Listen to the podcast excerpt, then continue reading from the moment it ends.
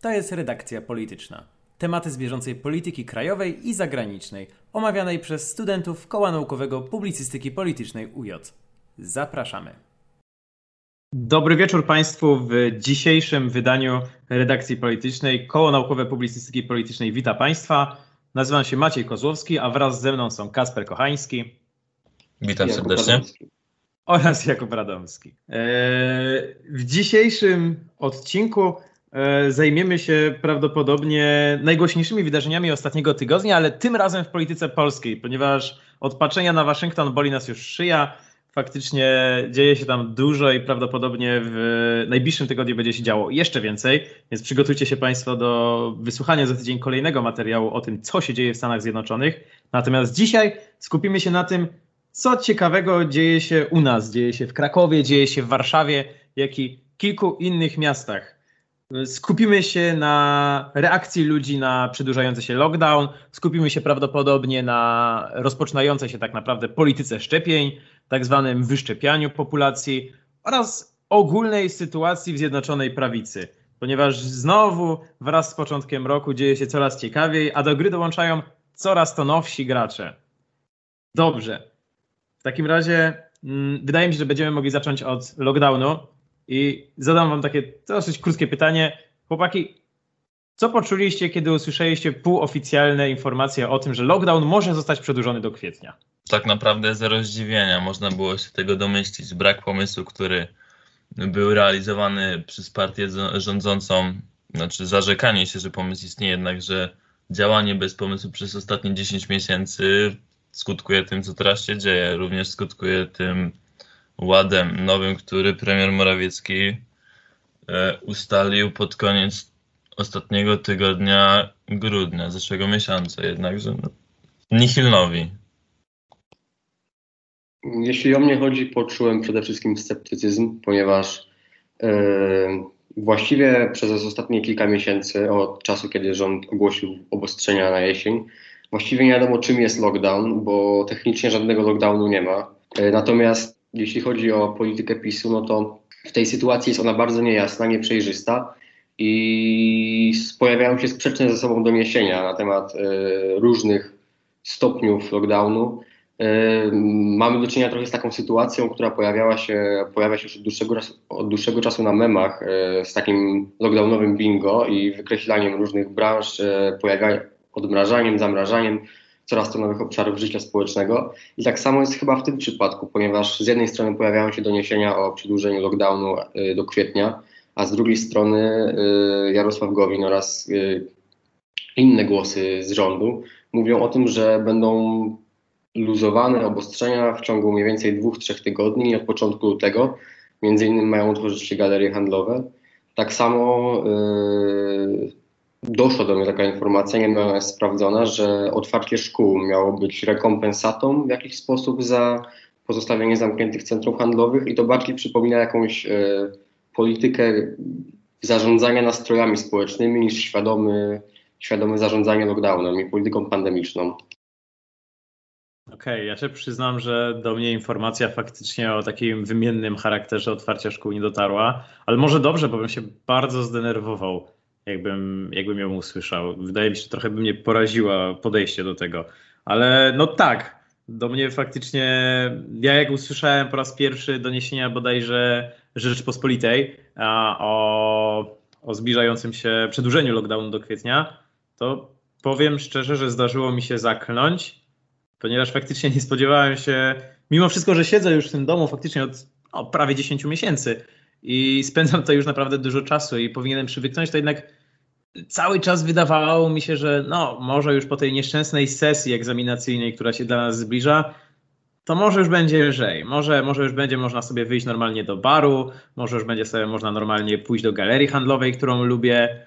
Mm, a tutaj faktycznie wygląda na to, że no, ten przysłowiowy, wyciągnięty z memów Jarosław Kaczyński, siedzący z młodym, tak zwanym, czyli Radosławem Fogielem, e, tym razem wpisali do Excela, że lockdown się jednak przedłuży. I różnie do tego ludzie podchodzą. To jest faktycznie bardzo problematyczne. E, prawdopodobnie nasi słuchacze, którzy słuchają tego w poniedziałek albo nawet później, już wiedzą, co stało się i co jeszcze stanie się z, no tak naprawdę strajkiem to nie jest złe słowo, ale sprzeciwem przedsiębiorców wobec lockdownu, ponieważ aktualne doniesienia, a nagrywamy to 17 stycznia w niedzielę, czyli dzień przed planowanym startem, aktualne doniesienia wskazują na to, że duża część, duża część przedsiębiorców zamierza otworzyć się mimo tych restrykcji, e, ponieważ no, przysłowiowo mówiąc już po prostu nie zipie, nie daje rady ekonomicznie, wskazują na to, że te nowsze wersje tarczy tak zwanej dla przedsiębiorców nie są już aż tak wydajne i nie chronią ich przed zagrożeniami, które są powodowane mm, przez no właśnie lockdown. No i właśnie, co myślicie o tym proteście? Może zadam wam takie prostsze pytanie, czy, czy on się w ogóle uda? Czy, czy, czy ludzie dostaną gigantyczne mandaty i faktycznie na przykład bary i inne przedsiębiorstwa zostaną zamknięte, czy, czy może faktycznie spowoduje to jakiś przełom? Wpierw trzeba nakreślić, kim jest ten nowy gracz, o którym już przedtem wspomniałeś. Jest to organizacja, może akcja oddolna, obywatelska, obywatelska która zwie się Góralskie Weto. E, powstała na Podhalu, zrzeszająca restauratorów, hotelarzy podhalańskich a liderem jest Sebastian Piton. Y, stworzyli oni pewne, pewnego rodzaju akcję i stwierdzają w niej, w swoich postulatach, że nie będą się stosować do nowych obostrzeń czy do przedłużenia obostrzeń rządowych z racji tego, że po prostu nie mają za co żyć i że chcą wrócić do tej względnej normalności przed e. I jak, jak się określi, od 18 stycznia wznowią mm, działalność swoich, y, swoich biznesów pomimo zaleceń rządu. E, jednakże trzeba też powiedzieć, że rząd już uchwycił jakby ten element tej większej, można powiedzieć, rebelii mm, podhalańskiej i będzie dzwonił do konkretnych y, hotelarzy czy restauratorów z zapytaniem, jak im konkretnie temu biznesowi pomóc. I trzeba też wspomnieć, że w tym przypadku rząd również przemyślał, czy przewidział e, konkretne ruchy grup społecznych, czy w tym przypadku właśnie e, właścicieli biznesów i akurat dla 200 e, gmin podhalańskim stworzył konkretny projekt, by wpompować tam miliard złotych na inwestycje od połowy tego roku. Także Także jak widzimy, może to się udać, jednakże trudno określić, czy od 18 konkretnie masa ludzi zacznie otwierać swoje biznesy, ale jak mówię, trzeba, trzeba poczekać i trzeba zobaczyć, jak to będzie wyglądało. Okej, okay, a tak bardziej już może podchodząc mniej ekspercko, jeżeli mogę nas tak nazwać, a bardziej ludzko, mm, zamierzacie w ogóle wesprzeć ten protest? Oczywiście nie chodzi mi o jakieś czynne wspieranie, chodzenie z transparentami. Chodzi mi bardziej po prostu, czy w momencie, w którym na przykład za rogiem otworzy się wasza ulubiona knajpa, z której nie mieliście okazji korzystać przez ostatnie, no, te 10 miesięcy, oczywiście z przerwą na wakacje, to udacie się do niej zjeść albo zamówić coś właśnie tylko po to, żeby przekazać trochę jednak tych pieniędzy waszemu, no, można tak powiedzieć, ulubionemu przedsiębiorcy? E, to trzeba powiedzieć, że wspomniałem tylko o tym nowym graczu na arenie, że tak powiem, podhalańskiej, ale trzeba powiedzieć, że w całej Polsce otwierają się lokale. Tak, tak, tak. Mm, zwłaszcza na naszym podwórku krakowskim. Ja szczerze chętnie sam się przyszedł do mojej ulubionej restauracji czy do mojej ulubionej kawiarni na kawkę. Jednakże nie wiem, czy te 10 ostatnich miesięcy, e, czy to nawet przyzwyczajenie do siedzenia w domu z tym, z tym świadomością, że jednak, jednak ten koronawirus to nie jest e, łuda, by mnie nie powstrzymało.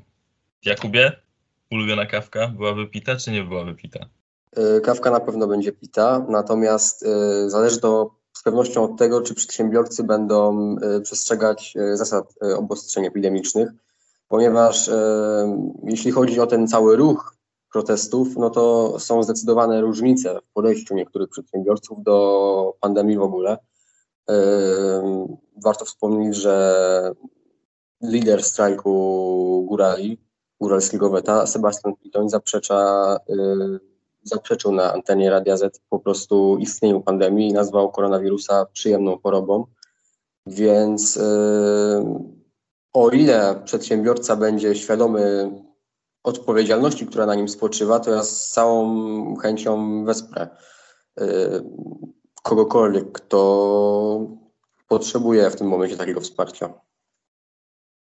Tak, prosimy o ewentualne niewyciąganie od nas konsekwencji, jeżeli słuchałaby tego jakaś osoba, która miałaby na przykład kontakt z Sanepidem albo polską policją. Eee, jednak tak, no to faktycznie prawda. W sumie zapomniałem trochę o tym powiedzieć, że tak jak mówisz, lider e, podhalańskiego protestu faktycznie neguje istnienie pandemii. Trochę tak jak to kiedyś robił Paweł Tonajno, kiedy jeszcze ten pierwszy strajk przedsiębiorców działał na właśnie lato. To też był duży problem moim zdaniem. Mm, no, hmm. Dobra, skoro mówicie, że wesprzycie, jeżeli tylko będziecie mogli, e, ja od siebie dodam, że, że w sumie mam dylemat, co z tym zrobić. Taki dosyć duży wewnętrzny, ponieważ z jednej strony, no, że tak powiem, nie pasuje mi trochę narażanie zarówno siebie, jak i, jak i właśnie klientów. I tutaj niestety jestem trochę pesymistą i nie wierzę w to, że te obostrzenia będą w stanie być dotrzymywane. Zwłaszcza, zwłaszcza przez to, że ludzie już po prostu mają bardzo często dosyć tych obostrzeń i starają się wręcz ostentacyjnie ich właśnie nie dotrzymywać. E, no, ale z drugiej strony w pełni rozumiem działalność tych, działanie tych przedsiębiorców. Rozumiem właśnie ten sprzeciw, to obywatelskie nieposłuszeństwo, o którym mówiłeś, Kacper. E, hmm. Wydaje mi się, że mimo, że nie chcę, to jednak udam się do mojego ulubionego baru, bo chciałbym, żeby on jednak istniał po, po właśnie końcu naszej, naszej pandemii, że tak powiem. No ale dobra, mm, właśnie, bo to jest też taka kolejna zagwozdka. E, myślicie, że no właśnie, myślicie, że to tak naprawdę zmieni cokolwiek w działaniach rządu? Ponieważ Kasper wskazujesz już tutaj, że faktycznie rząd odzywa się trochę do przedsiębiorców, przynajmniej tych podhalańskich, z pytaniami, czego oni potrzebują, za co w ogóle szapoba osobiście, bo dla mnie to jest coś, co powinno się dziać przez ostatnie 10 miesięcy, a nie dopiero dziś. Ale no, no okej, okay, lepiej później niż wcale. Eee, no ale myślicie, że to w ogóle wzbudzi jakąkolwiek większą praktykę tak konsultowania swoich działań, albo chociaż zasięgania opinii, czy dalej będziemy mieli do czynienia z wpisywaniem do Excela wielu rzeczy?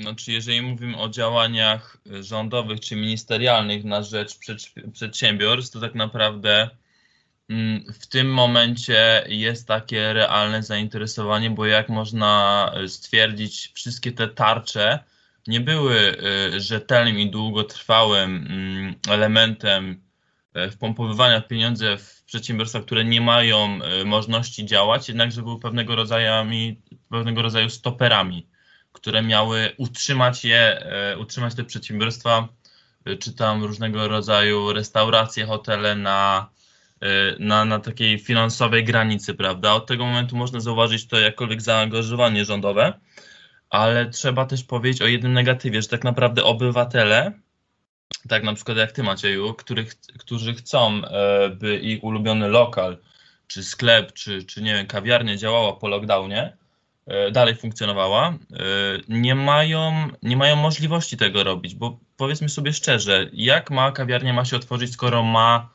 i nawet sprzedawać tą kawę na wynos, kiedy przyjdzie im sanepid czy policja i tak naprawdę bezprawnie ich o coś oskarży. Nie ma pewnego rodzaju systemu czy elementu, który dawałby e, takie oddolne, obywatelskie zaangażowanie społeczności na rzecz właśnie tych małych, małych restauracji czy lokali gastronomicznych.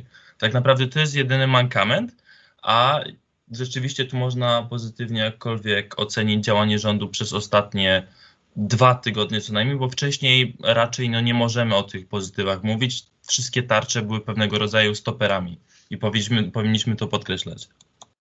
No ale skoro już przechodzimy do takiej działalności społecznej, to mi się wydaje, że w ciągu tych ostatnich 10 miesięcy było takich kilka momentów, w których społeczeństwo faktycznie, można powiedzieć, zdało egzamin jeśli chodzi o to takie wspieranie przedsiębiorców. Jakkolwiek nazwanie tego egzaminem też nie jest słuszne, no bo oni nie mają takiego obowiązku nawet, ale faktycznie wykazali się, no może nawet nie rozsądkiem, ale taką empatią wobec, e, wobec upadających, no i też zagrożonych firm.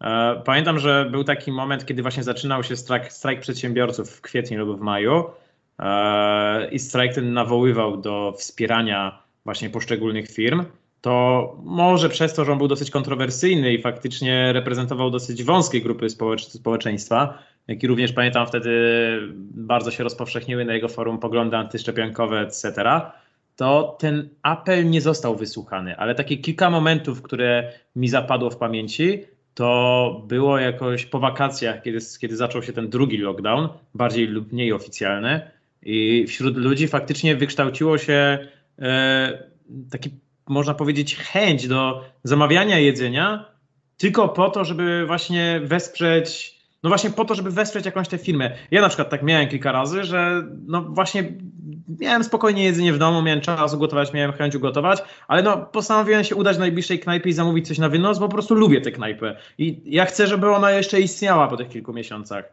I drugim takim największym e, największym takim znakiem, który z tym się wiązał, to wydaje mi się, że kiedy zaczynały się strajki kobiet i te strajki kobiet właśnie mm, włączyły w pewnym momencie w swoją działalność przedsiębiorców i również e, dosyć oficjalnie zachęcały ludzi właśnie do e, zamawiania jedzenia i do, no właśnie, no powiem już to po raz dziesiąty, ale wspierania właśnie tych wszystkich przedsiębiorstw. E, tak samo tym jeszcze trzecim znakiem, który moim zdaniem się pojawił w ostatnim roku, była w pewnym momencie nagonka na, no jeżeli można tak powiedzieć, na Ubera i na Uber Eats oraz na pyszne.pl. To głównie przez środowiska lewicowe, które zauważyły, że e, firmy dowozowe naliczają dosyć, no można, chyba mogę to głośno powiedzieć, nieludzkie marże, jeśli chodzi o dostarczanie jedzenia i że firmy są na tym, firmy lokalne, firmy małe są bardzo na tym stratne tak zauważyłem, że wśród dużej części ludzi wykształciło się wtedy e, taki, no można powiedzieć, pogląd omijania właśnie tych wszystkich firm i dzwonienia bezpośrednio. Ja też się na przykład nauczyłem, że jak rok temu jakbym zamówił pizzę, to zamawiałbym ją przez pyszne.pl, a dzisiaj to wszedłbym w Google, wyszukałbym numer bezpośrednio do pizzerii i zamówił u nich, ponieważ no, jednak bardziej mi zależy na utrzymaniu lokalnej pizzerii niż na, niż na utrzymaniu dużej korporacji pyszne.pl. Też zauważyliście jakieś takie znaki?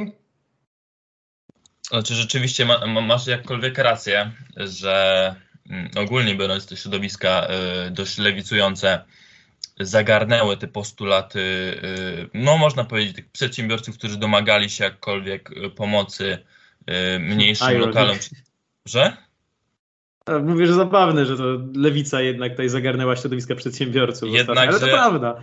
Ale jednakże trzeba też powiedzieć o tym elemencie, przynajmniej mówiąc o strajku kobiet, o tym elemencie PR-owym, że tak naprawdę musiały, czy kobiety, no, no ogól, ogólnie troszkę, jednakże no tak. cała, cała organizacja, cała oddolna instytucja mm, powstała właśnie na tych y, lewicowych łamach walki o, o, o tą względną czy bezwzględną, trudno mi to ocenić jakkolwiek, bo nie chcę się do tego odnosić, o swoją wolność, e, chciały pozyskać jak najszerszą, największą rzeszę odbiorców y, właśnie tych postulatów walki o wolność, prawda? A odwołując się znowuż od, yy, do słów, które już powiedziałeś, tak, e, mniejsze społeczności zaangażowały się właśnie w walce o to, by te przedsiębiorstwa czy tam lokale gastronomiczne przetrwały. Rzeczywiście nawet był ten element, żebyśmy zamawiali bezpośrednio przez telefon, a nie przez Uber Eats, prawda? Jednakże nie było żadnych konkretnych kroków właśnie w, takim, w takiej popularyzacji takich działań ze, stro, ze strony rządu. I tutaj chyba musicie się ze mną zgodzić, bo nie było, nie było takiej akcji, prawda? Nie było takiej akcji, e, nie mówię tutaj o jakiejś telewizyjnej, nie było nawet prostych słów na Twitterze ze strony prezydenta, czy no z prezydenta czy oczywiście, no to, to, trzeba odgraniczyć od, od, od rządu, jednakże nie było ze strony e, premiera żadnego słowa wsparcia. Były to czyste po prostu no, czyste, puste słowa rzucane na wiatr, które tak naprawdę potem nawet w, legislaturze nie miały żadnego odzwierciedlenia i nie miały żadnych y, realnych skutków finansowej sytuacji, oczywiście polepszającej się tych mniejszych, mniejszych restauracji czy lokalów gastronomicznych, tylko mniejsze społeczności się rzeczywiście w to zaangażowały. Y, jeśli mówimy o wsparciu rządu dla przedsiębiorców i pewnym popularyzowaniu tego wsparcia, to mm, również go nie dostrzegłem. Natomiast pytanie, na ile, na ile w ogóle rząd y, musi i na ile jego powinnością jest y, adresować takie potrzeby przedsiębiorców, za które odpowiadają ci przedsiębiorcy sami w formie promocji i y, lokalne społeczności. Myślę, że jest mnóstwo spraw, którymi ten rząd, za które ten rząd można krytykować i którymi on się też zajmuje, i nie wydaje mi się, żeby w jakiś centralny sposób należało deklarować e, tego typu postawy. Jeżeli już, no to byłaby to kwestia lokalnych polityków, którzy mogliby, mogliby angażować się w. Jeżeli już mówimy o wsparciu dla przedsiębiorców, moim zdaniem y, powinna być to bardziej kwestia lokalnych polityków, a nie rządu centralnego, którzy, którego, których postaw nie jestem w stanie ocenić, ponieważ nie interesuję się specjalnie social mediami y, swoich lokalnych y, polityków. Natomiast było jeszcze takie pytanie, czy, czy ten strajk przedsiębiorców i nastroje społeczne, co one mogą spowodować i czy się utrzymają przez dłuższą chwilę. E, cóż, moim zdaniem nie wiem na ile rząd i Sanepid są w stanie opanować e, budzący się, rosnący sprzeciw e, wobec obostrzeń. Natomiast z pewnością nastroje społeczne są coraz gorsze. E, również szef Małopolskiego Sanepidu powiedział w wywiadzie, że to jest, zaczyna przypominać pospolite, pospolity bunt, którego oni nie będą w stanie opanować, jeżeli rozleje się tak naprawdę na całą branżę. Więc e, jaka będzie przyszłość, tego nie wiem. Natomiast o ile rząd nie. Należałoby bardziej postawić sobie pytanie, czy rząd ma, ma możliwości, ma kapitał, i pewną organizacyjną zdolność do tego, żeby w jakiś sposób y, albo złagodzić nastroje, albo je zdusić. No to jest właśnie ten pomysł, znaczy już pomysł, no już, prawda, to już jest ścieżka prawna. Wsparcie e, górskich gmin jednym miliardem złotych, jak już po, powiedziałem, pompowanie tego miliarda złotych e, mm, i podział na 200 konkretnych gmin, tylko że cała, cała ta organizacja oddolna, którą jest Góralskie Weto, mówi, że tak naprawdę oni teraz są przekupywani swoimi pieniędzmi i wcale nie zmieniają podejścia do, do, do sytuacji, która panuje, czy do podejścia właśnie rządu do małych, małych przedsiębiorstw. No przede wszystkim trzeba zaznaczyć, że mm, Góralskie Weto ma dość silne wolnorynkowe zacięcie. E, również lider e, tego weta dość mocno sympatyzuje z Konfederacją do czego się przyznał w wywiadzie dla Radia Z i mówi, że rzeczywiście e, dla niego takie wsparcie nie jest, powrotu do status quo nie będzie. I głośno mówi o tym, że również w tym samym wywiadzie, że jeśli Góralskie Weto ma jakieś żądania wobec rządu, to są to dość radykalne cięcia podatków, e, likwidacja podatku dochodowego, obniżenie podatku VAT, więc jeśli do czegoś dojdzie to ewentualnie do marginalizacji góralskiego weta. Natomiast o ile wsparcie dla 200 gmin w górach może złagodzić nastroje, to nie wiadomo jak sytuacja potoczy się w całej Polsce, ponieważ mamy również e, ogólnopolską akcję Otwieramy czy bałtyckie weto. Więc możliwe, że ta sprawa będzie się ciągnąć dłużej tutaj faktycznie słuchacze mają nad nami dużą przewagę czasu, ponieważ no, mimo, że będą tego słuchać za jakieś ponad 24 godziny, to już prawdopodobnie wiedzą, jak duży był zasięg właśnie tych wszystkich akcji, ponieważ duża część z nich się jutro ujawni i pokaże, e, no, pokaże właśnie swój zasięg. No ale dobra, może przejdźmy powoli do tego, czym dużo aktywniej zajmował się rząd w ostatnim tygodniu i nie tylko bo no, zajmował się klasycznie, jakkolwiek to brzydko nie zabrzmi, konfliktami na swoim łonie i no, tym przysłowiowym przyciąganiem liny. Kasper, co twoim zdaniem było takim najważniejszym wydarzeniem, jeśli chodzi o konflikty w rządzie i w koalicji przez ostatni tydzień, dwa? Bo było ich kilka. No przede wszystkim jak mówimy o można tak powiedzieć, kolokwialnie politycznych dramach, które gościły na ustach polityków zapraszanych w ostatnim tygodniu do różnego rodzaju mediów, to jest albo wybór Rzecznika e, Praw Obywatelskich, albo tak zwana ustawa mandatowa, która bardzo, wzbudza bardzo, bardzo duże emocje, zwłaszcza, e, zwłaszcza wśród normalnych obywateli czy właśnie przedsiębiorców.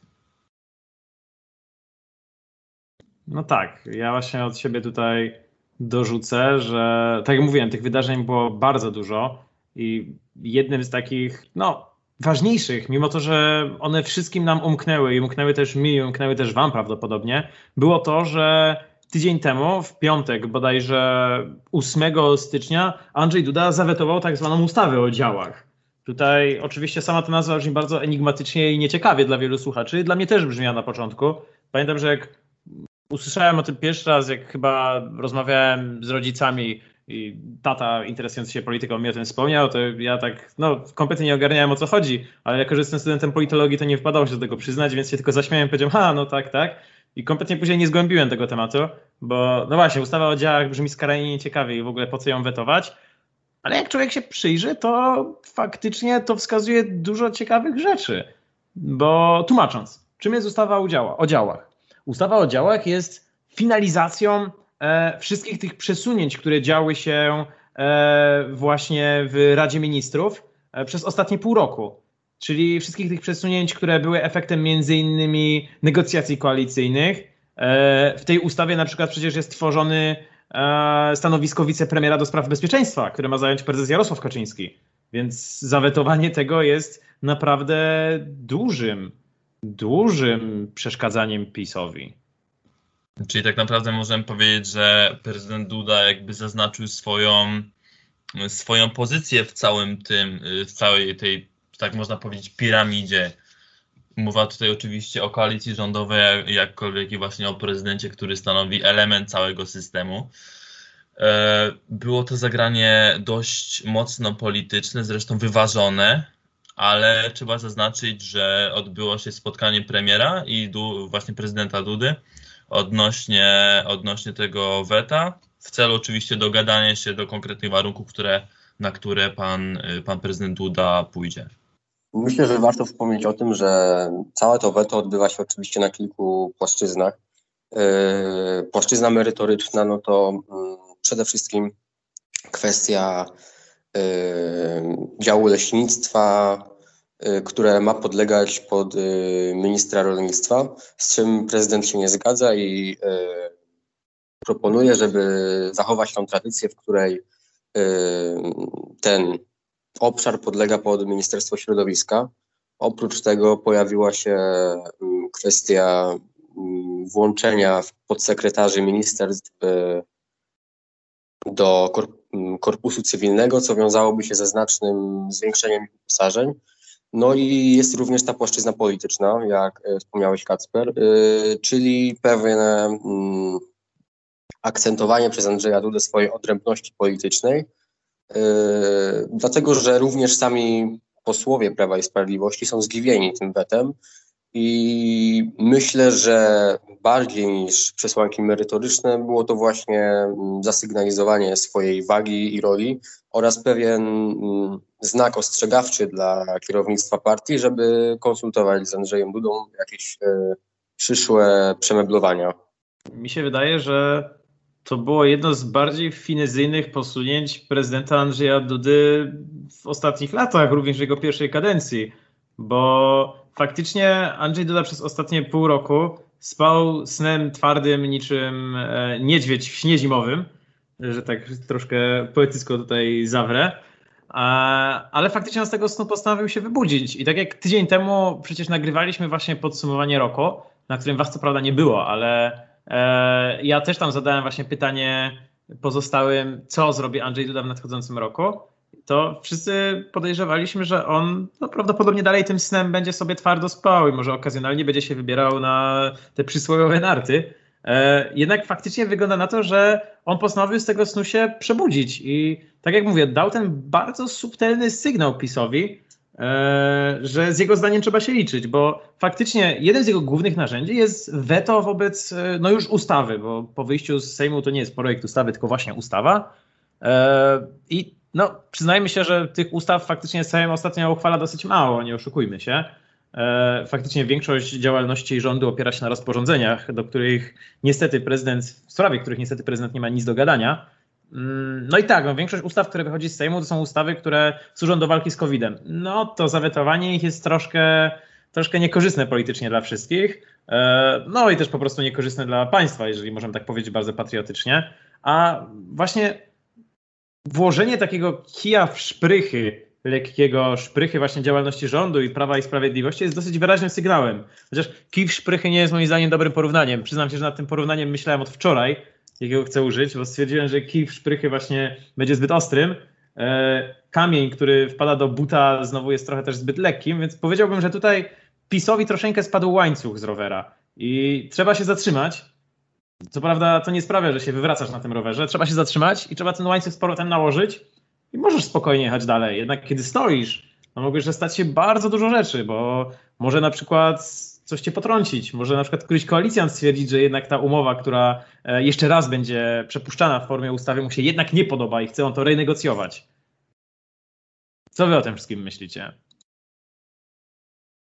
Nie wiem, czy się ze mną zgodzisz, jednak, że no w ubiegłym roku Zjednoczonej Prawicy ten, e, ten łańcuch z rowera dwa razy, można tak po, powiedzieć kolokwialnie, już spadł, prawda? Tutaj przy aferze, czy nie aferze z ministrem Gowinem, a potem również pod koniec roku z Unią Europejską i ministrem Ziobro, także ten, no albo na Oliwii, albo w końcu Zjednoczona Prawica na Oliwii sobie ten, czy nasmaruje sobie ten łańcuch, albo on będzie cały czas spadać. Ja bym powiedział, że prawica, Zjednoczona Prawica zapała dwa razy gumę w poprzednim, w poprzednim roku, jednak i tak zdołała wygrać ten, ten peleton. Mm, przede wszystkim myślę, że mm, PiS jest zawsze silniejszy niż wydaje się to opozycji i słabszy niż wydaje się to elektoratowi PiSu. E, jeśli chodzi o prezydenta Dudę, o którym była mowa przed chwilą, to wydaje mi się, że całe te, to zimowanie było dość świadomym zagraniem, ponieważ ono trwało właściwie od końca wyborów prezydenckich. E, Andrzej Duda wiedział, jakie negatywne, jakie negatywne emocje zgromadził w społeczeństwie E, różnymi wypowiedziami i stylem prowadzenia kampanii i uznał prawdopodobnie, że na chwilę się wycofa. E, podobną taktykę przybrał zresztą teraz e, premier Mateusz Morawiecki, który znika, zniknął nieco z mediów w styczniu, jak mówią politycy PiS, właśnie po to, żeby nie być obiektem tego niezadowolenia społecznego, które wiąże się z prowadzaniem kolejnych obostrzeń,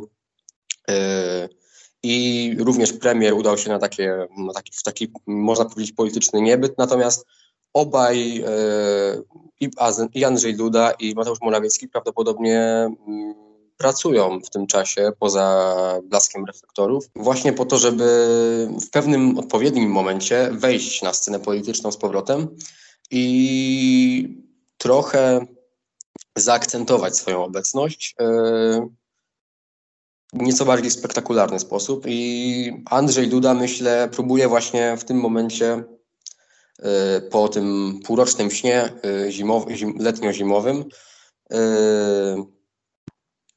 wykorzystać swoją szansę na jakieś zaistnienie w polskiej polityce, ponieważ w drugiej kadencji ma znacznie dłuż, większy zakres swobody w swoim postępowaniu. I myślę, że mm, nasz prezydent nie jest na tyle biernym politykiem, żeby tego nie spróbować wykorzystać. E, myślę, że jest świadomy nastrojów społecznych i te cztery lata postara się w jakiś sposób przekuć w swoje polityczne, mm, swoją polityczną spuściznę. No tutaj faktycznie wskazujesz na działanie takiego dosyć ciekawego mechanizmu, bo no, wielu z nas, komentatorów, nie tylko wskazywało, że Andrzej Duda faktycznie zasnął tym snem zimowym, ale to nie było głupie zagranie, bo Andrzej Duda miał trochę swoich przewinień w kampanii prezydenckiej. Udało mu się dosyć, dosyć rozjuszyć naród swoją końcową kampanią e, przeciwko słynnej ideologii LGBT i innym zagrożeniom dla silnej i niepodległej czwartej Rzeczpospolitej. Mm, no i przez te kilka miesięcy swojej nieobecności faktycznie udało mu się, może nie wygasić te, te negatywne społeczne nastroje, bo te nastroje zdecydowanie jeszcze rozgorzały przez ostatnie pół roku, ale nie są one skierowane przeciwko niemu teraz, ponieważ no tutaj oczywiście bardzo pomógł mu w tym sam PiS, który e, zgromadził na sobie całą tę społeczną, całą społeczną złość poprzez wspieranie, że tak ładnie powiem, e, wyroku Trybunału Konstytucyjnego Julii Przyłębskiej w sprawie aborcji. Mm, I jak Andrzej Duda próbował w tamtym czasie, to był pamiętam początek listopada, próbował z tego swojego cienia wyjść i włączyć się trochę do tej politycznej gry, pokazując taką bardziej łagodną i ludzką twarz PiSu i licząc, że zgromadzi na tym jakiś kapitał, no tak wtedy sobie uświadomił, że aborcja to jest ogólnie dosyć nieprzyjemny dla polityka temat, najlepiej trzymać się z daleka, bo nic z tego dobrego nie przyjdzie.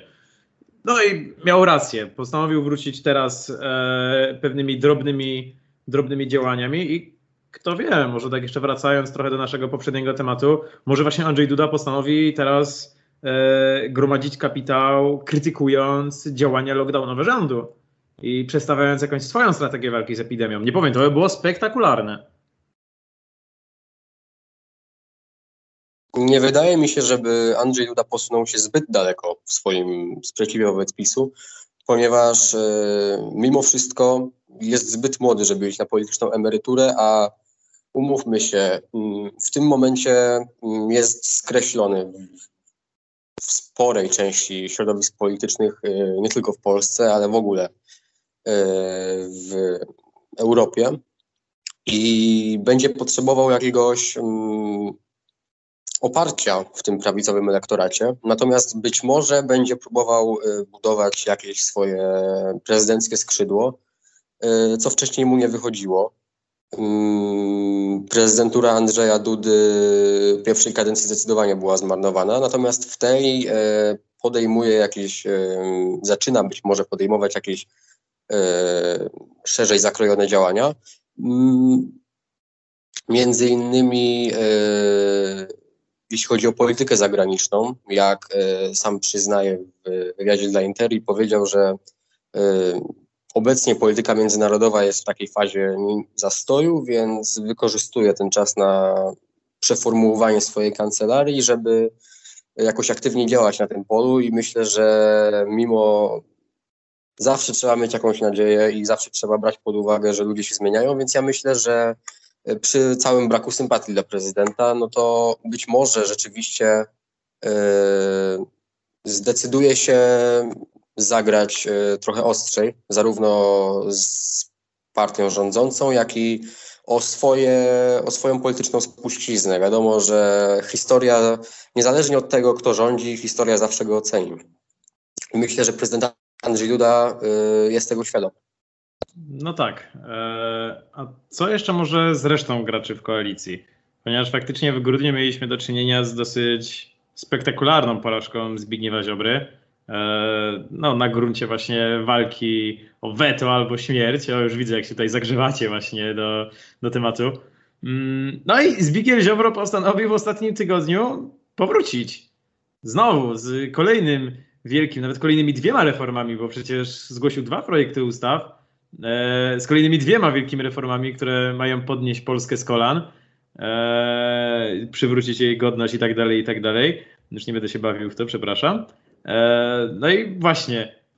Wróćmy do tego tematu już, już przez naszą sekcję radiową przemielonego parę razy, czyli budżetu Unii Europejskiej na lata 2021-2027. Z racji tego, że minister Zbigniew Ziobro E, zapowiedział, że nie podda e, się w sprawie uzależnienia wypłat unijnego budżetu od przestrzegania mechanizmu praworządności. Powiedział to na łamach Radia Maryja. Jak również minister sprawiedliwości e, powiedział, że złoży wniosek do Trybunału Konstytucyjnego o stwierdzenie niezgodności rozporządzenia Komisji Europejskiej z polską konstytucją. Jest o tyle zabawne, bo wiemy, że temat już jakkolwiek ucichł. E, szefowie rządów, jak i w Warszawie, jak i w Budapeszcie, e, owieścili swój sukces. E, jednakże widzimy, że tutaj w całej tej strukturze Zjednoczonej Prawicy Zbigniew Ziobro dalej komuś chce coś udowodnić, tylko czy tak naprawdę jest komu coś jeszcze udowodnić? No właśnie obawiam się, że to jest trochę takie już zaklinanie rzeczywistości z jego strony, bo jak bardzo chce przekuć tę swoją porażkę w zwycięstwo, za co no, w sumie częściowo go szanuję, bo to jest bardzo piękna wytrwałość, tak to chyba nic dobrego z tego nie może sobie przynieść, no bo wszyscy się pogodzili z tym, jak wygląda sytuacja.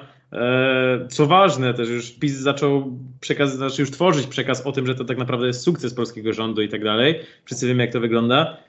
No i wydaje mi się, że Zbigniew Ziobro jeszcze wracając do tej walki, tylko przypomina wszystkim o swojej przegranej, co nie jest dla niego jakoś bardzo korzystne politycznie. I wydaje mi się, że te działania, które są tutaj teraz zaczynane przez oczywiście tych jego słynnych młodych wilków, na czele tym razem z e, panem Janem Kantakiem, e, właśnie przedstawiające między innymi słynną ustawę mandatową, o której pewnie zaraz trochę pomówimy, jak i sam Zbigniew Ziobro, który też chyba zobaczył, że to nie jest dla niego zbyt korzystne i postanowił się skupić tym razem na, jak to było, ustawie wolnościowej, która wprowadza między innymi Radę Wolności Słowa. Przepraszam za drobny rechot w tle. E, no to wydaje mi się, że postanowił przełożyć kapitał polityczny swój właśnie na te nowe projekty, które no, część z nich jest nawet pozytywnie oceniana przez niektóre pozapisowskie środowiska, chociaż sam PiS, jeśli chodzi o ustawę mandatową, zdążył się już wewnętrznie złamać i pokłócić. Eee, no, chłopaki, co o tym sądzicie? E, myślę, że jeśli chodzi zarówno o mm, sprzeciw wobec polityki Unii Europejskiej, jak i wobec jak i ustawę mandatową, to Zbigniew Ziobro coraz bardziej staje się takim przykrym koalicjantem, co zresztą ma miejsce, właściwie jest immamentną cechą PiSu, to właśnie koalicje pełne wzajemnych niesnasków i takiego podkładania sobie świń, ponieważ pojawia się również teoria, że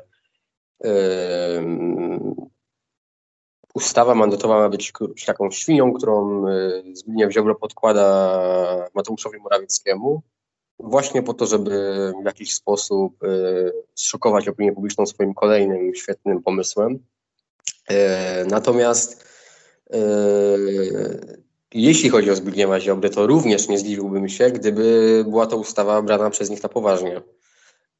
Natomiast Myślę, że nie ma szans na to, żeby ta ustawa zrobiła większą karierę. E, z pewnością e, Jarosław Gowin sprzeciwi się temu i mówię to przy całej świadomości tego, e, jakie, jaki PR zrobił sobie Jarosław Gowin w społeczeństwie. Myślę, że w sprawach, które są dla niego ważne, kręgosłupu akurat nie ugina i ustawa mandatowa nie przejdzie. Z powodu sprzeciwu porozumienia, które zostało już wyrażone. Podobnie e, zresztą, mm, podobno politycy PiSu sami e, zachęcają porozumienie do tego, żeby sprzeciwiać się tej ustawie, ponieważ wydaje się, że nawet do tego się nie, że do tego się nie posuną i myślę, że to jest już pewna granica, z której nawet memy nie mogą, mm, która wyprzedza w pewien sposób te memy. Warto też wspomnieć o tym, że Robert Biedroń e, w Parlamencie Europejskim złożył już pismo o debacie e, na temat tej, tego projektu zmian e, w kodeksie, więc przy obecnych nastrojach społecznych czy PiS zdecyduje się coś, na coś takiego? Wątpię. Przede wszystkim nie mają większości, a po drugie, nawet gdyby bardzo im zależało, to i wprowadzili dyscyplinę partyjną mm, lub postawili sprawę na ostrzu noża, to nie jest to sprawa, którą warto stawiać na ostrzu noża, ponieważ może się to wiązać z przelicytowaniem się. No, wydaje mi się, że to jest ustawa, którą, tak jak mówisz, po pierwsze mógłby, na, na pewno nie wsparłby jej Jarosław Gowin. E, jakiekolwiek wyobrażenia o jego kręgosłupie lub jego braku nie mamy. E, z drugiej strony też sprzeciwiłby się prawdopodobnie też Andrzej Duda, który tak naprawdę dużo swojego autorytetu by nie stracił właśnie na tym sprzeciwie, mógłby bardzo pobudować swój PR, ale faktycznie zagranie to jest bardzo ciekawe ze strony Zbigniewa Ziobry, bo ono jest taki dosyć, no jakkolwiek to nie zabrzmi, przyjemnej sytuacji, w której skupia dosyć radykalny elektorat i przedstawiając swoje pomysły nie ma za dużo do stracenia. On może grać taką właśnie złą twarz PiSu, tak jak mówisz, podkładając trochę świnie zarówno premierowi Morawieckiemu, jak i prezesowi Kaczyńskiemu. E, jest to świnia moim zdaniem z kilku powodów ponieważ z jednej strony, co też widzieliśmy w różnych oddźwiękach, część polityków PiSu, części polityków PiSu ten projekt się spodobał. To mieliśmy oczywiście niezastąpionego marszałka Terleckiego, który postanowił już uzasadnić, że w wielu krajach Europy przecież mandaty nie są przyjmowane, znaczy nie ma możliwości odrzucenia mandatu. Eee, I no, wydaje mi się, że jest to taki właśnie, no, można powiedzieć, głupi projekt, który, znaczy no nie głupi, ale na razie, oby, Bogu dzięki, tylko projekt, który właśnie jest w stanie po pierwsze pokłócić wewnętrznie PiS, e, a po drugie wywołać dosyć ciekawe zjawisko, bo wydaje mi się, że w momencie, w którym jakkolwiek ten projekt głośniej zacznie się odbijać w debacie publicznej i na przykład niektórzy politycy PiSu typu marszałek Terlecki lub inni, którzy popierają tego typu rozwiązania, zaczną go głośniej wspierać, to to może na wiosnę znowu wyciągnąć ludzi na ulicę. Przecież no, społeczny odbiór mm, tego, tego pomysłu był dosyć ostry. I to wydaje mi się, że nie tylko w naszych młodzież, młodzieżowych, jak to się mówi, lewicowo-liberalnych bańkach, e, ale faktycznie duża część ludzi uświadomiła sobie, jak daleko idąca jest ta decyzja. I z jednej strony właśnie polityków PiSu kusi e, zrobienie sobie takiego przysłowiowego bata na protestujących i właśnie umożliwienie, no może nielegalnego, ale zgodnego z prawem zatrzymywania ich w domu. Tak właśnie, no to jest taka trochę nie tyle beczka prochu, co takie krzesanie dwóch krzemieni koło niej i liczenie, że w pewnym momencie ten ląd się zajmie. Wydaje mi się, że ludzi na ulicę też może wyciągnąć jakieś radykalne orzeczenie Trybunału Konstytucyjnego w sprawie legalności, no, że tak powiem, legalności, tymczasowości e, obecnego Rzecznika Praw Obywatelskich, Adama Bodnara, którego kadencja co prawda się skończyła, ale no, funkcjonuje on na swoim stanowisku aż do powołania nowego rzecznika przez obie izby Sejmu. Jak wiemy, jest to proces bardzo żmudny i na razie jeszcze nawet Sejm nie wyłonił swojego kandydata, choć pojawia się ich coraz więcej. E, tak, no właśnie. Prawdopodobnie Trybunał Konstytucyjny może orzec dosyć radykalnie i stwierdzić, że taka tymczasowość urzędu jest no, niekonstytucyjna z jakiegoś powodu i orzec, że na przykład Sejm mm, powinien mieć możliwość powołania zastępcy tymczasowego, który oczywiście prawdopodobnie byłby tymczasowym tylko z nazwy i już pełniłby funkcję aż do tak naprawdę odbicia drugiej izby przez, e, przez koalicję rządzącą. No ale właśnie, myślicie, że to by wyciągnęło ludzi na ulicę, takie orzeczenie i no, częściowo bezprawne powołanie rzecznika, czy może faktycznie to obiłoby się tak po uszach, jak to się mówi?